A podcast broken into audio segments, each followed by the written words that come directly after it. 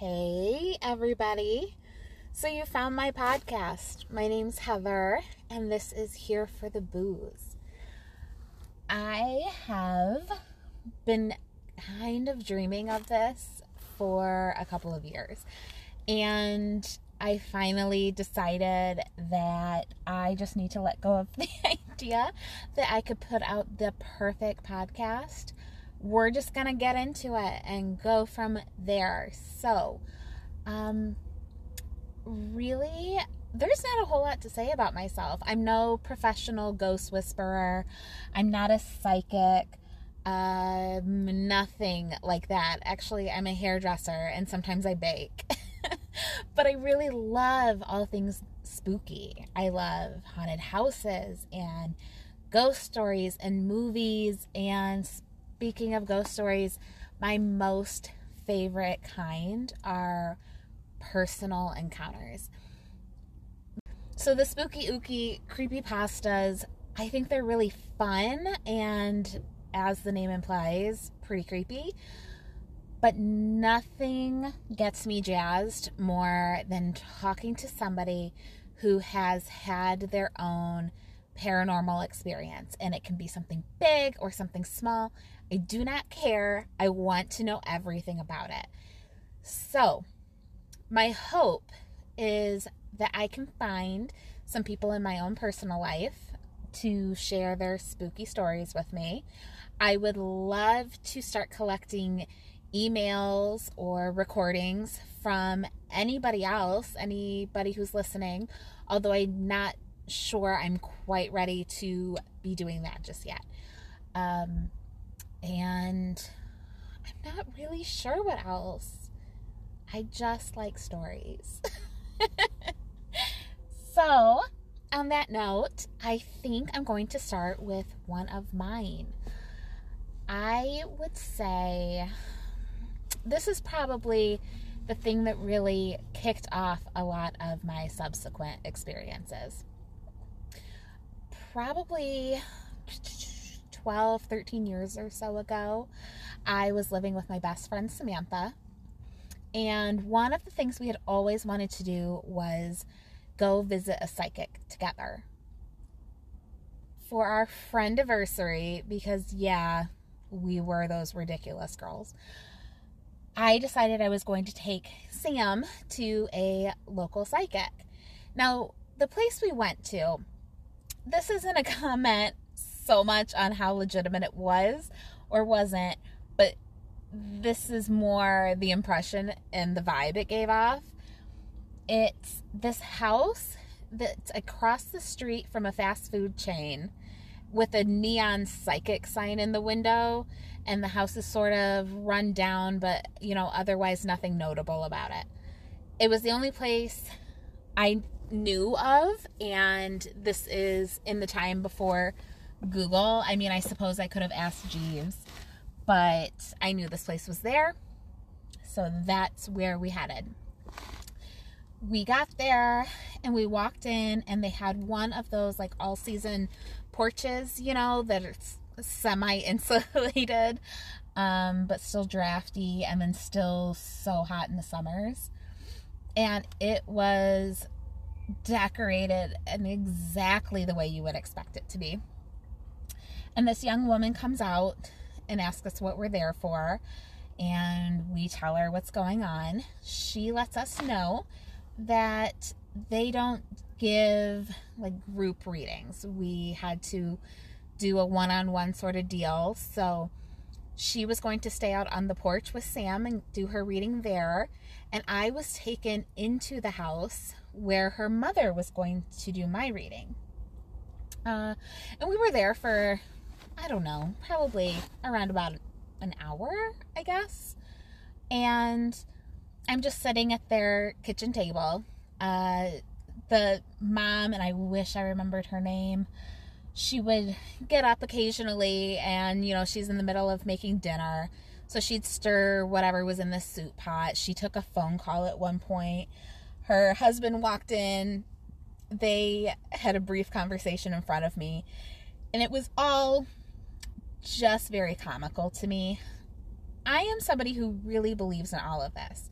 But at the same time, I'm super skeptical about anything that's placed in front of me. So, while I do believe that there are psychics and sensitive people out there, I didn't necessarily believe that this neon sign having woman across the street from the Culver's was it. So, the more interruptions we had, the more I'm just enjoying life. It's all very fun to me.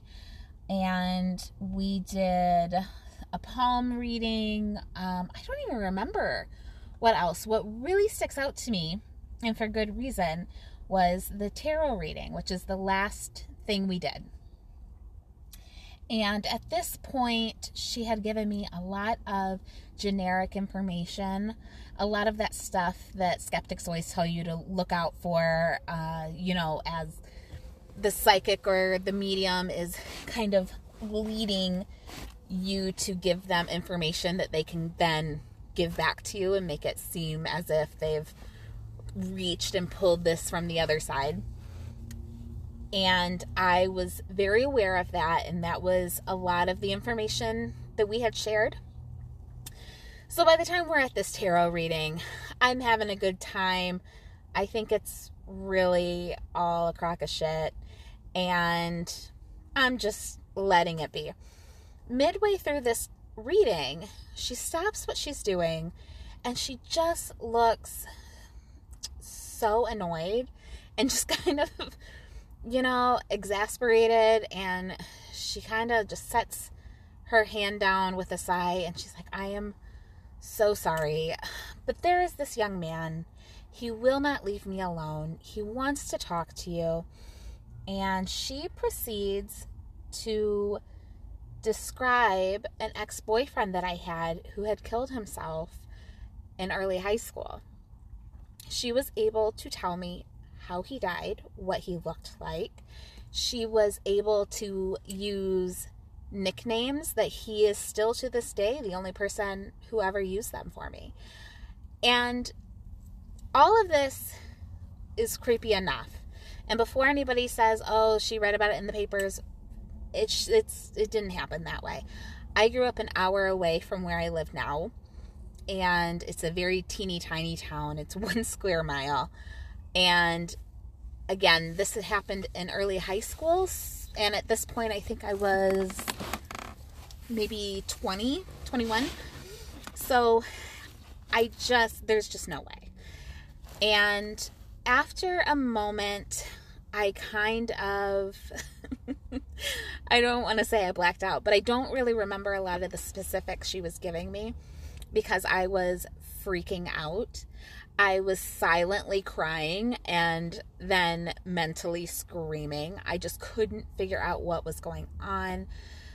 Basically, she was saying that the message he wanted to get across was that he was really sorry that he left me at a time when I really needed him, which was true. I was going through a lot of home stuff and I was not doing well and I really relied on him for a lot of emotional support. And so he was sorry for that, but that he loved me and he wanted me to know that he was still with me, that he was watching me, that he was rooting for me, and that I didn't need to feel like I was alone and like I didn't have anyone in my corner because he was always in my corner. And I think about this now, and I still am not completely sure what I think of it. In that moment, I was super creeped out, of course, but it's also sort of comforting, but then it's also kind of sad. And you know, here I am years and years later and I I haven't really come to any steadier of a conclusion. I it's sad that he would hang around for me, that he felt guilty or that I needed him, but also that's sweet. And I mean, I don't hate the idea of this person still being a part of my life. So I don't know, but in, in that moment, I was uh, quietly panicked. she then proceeded to tell me that when I left, I was not supposed to tell anybody about our reading. Point blank, period. Do not repeat any information. Then she wanted me to come back later that night, to not tell anybody I was coming back, come by myself, and she was going to perform some sort of ritual that was not well described to me, or at the very least, I don't remember because, again, panicking. I think I'm just sort of crying and nodding along at this point. We got into the car, and I told Sam to drive out of there, and we were never coming back. This is clearly how you get murdered. Secretly going into some ritual you don't really know anything about.